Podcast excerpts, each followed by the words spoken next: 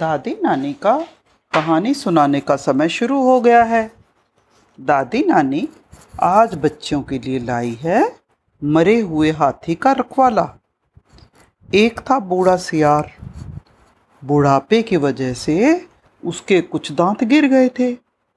एक दिन खाने की तलाश में वो जंगल में घूम रहा था, तभी अचानक एक जगह मरे हुए हाथी पर उसकी नज़र पड़ी।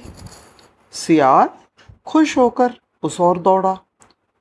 उसने हाथी के चारों ओर चक्कर लगाया, उसे कहीं भी कोई घाव दिखाई नहीं दिया। फिर सियार हाथी की खाल फाड़ने की कोशिश करने लगा, पर हाथी की खाल इतनी मोटी थी कि वो चीर नहीं पा रहा था। तभी उसे एक उपाय सूझा। सियार मरे हुए हाथी के बगल में रखवाले की तरह बैठ गया और किसी जानवर का इंतज़ार करने लगा। थोड़ी देर में वहाँ एक शेर आ पहुँचा। सियार ने शेर को नमस्ते की। आइए वनराज, नमस्कार, बाद में धीरे से कहा। वनराज, मैं कब से इस हाथी की रखवाली करता हुआ यहाँ बैठा हूँ। आप इस हाथी का भक्षण करें और आखिर में थोड़ा प्रसाद इस सेवक को भी दे दें। शेर गर्दन उठाकर बोला, मैं किसी दूसरे पर के मारे प्राणी का भक्षण नहीं करता, इसलिए भाई ये हाथी तुम्हें ही प्यार से भेंट। अब सियार को अपनी योजना फेल होती हुई नजर आई। उसने शेर से कहा, वनराज, इस हाथी को किसी दूसरे ने नहीं मारा है, ये तो अपनी मौत मरा है। शेर ने कहा, मैं स्वयं शिकार किए हुए प्राणी का ही भोजन करता हूँ। मैं खुशी से यह हाथी तुम्हें देता हूँ, महीनों तक तुम्हें खाने की खोज नहीं करनी पड़ेगी, इधर उधर भटकना नहीं पड़ेगा। ये कहकर शेर गर्दन ऊंची किए वहाँ से चला गया। थोड़ी देर बाद एक बाघ आ पहुँचा। सियार ने सोचा, बाघ चालाक प्राणी है, उसे खदेड़ देना चाहिए, नहीं तो मेरा भोजन छिन जाएगा। सियार ने कहा, बाघ मामा, वनराज सिंह ने अभी अभी इस हाथी का शिकार किया है। वे मुझे इसकी रखवाली करने के लिए कहकर नहाने के लिए गए हैं। छे छे, हाथी का मांस तो वैसे भी मुझे पसंद नहीं है, बाघ ने मुंह बिचकाते हुए कहा और बड़बड़ाता हुआ वहां से चला गया। बाघ के चले जाने के बाद सियार फिर किसी जानवर के आने का इंतज़ार करने लगा। इतने में एक बंदर उधर आया। सियार ने सोचा, याद आया, बंदर के दांत बहुत मजबूत होते हैं, इसलिए अब मैं उसी से हाथी की खाल फड़वाता हूँ। सियार ने बंदर को बड़े प्यार से अपने पास बुलाया और उससे कहा, आओ आओ बंदर भाई, बहुत दिनों के बाद दिखाई दिए हो, तुम तो बहुत भूखे लगते हो, आओ इस हाथी का मांस खाओ।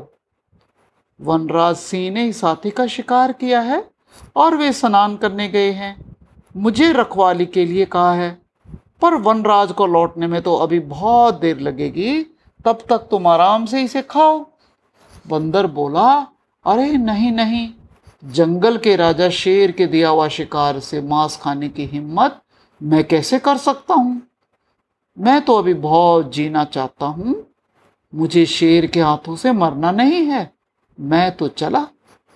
सुनो सुनो जरा रुको, सियार ने कहा, खाने का नाम लिया है तो कुछ खा कर जाओ, मैं ध्यान रखता हूँ।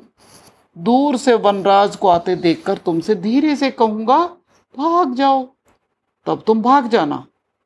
जरा भी चिंता किए बिना अभी तुम आराम से खाओ। बंदर ने हाथी की खाल चीर डाली।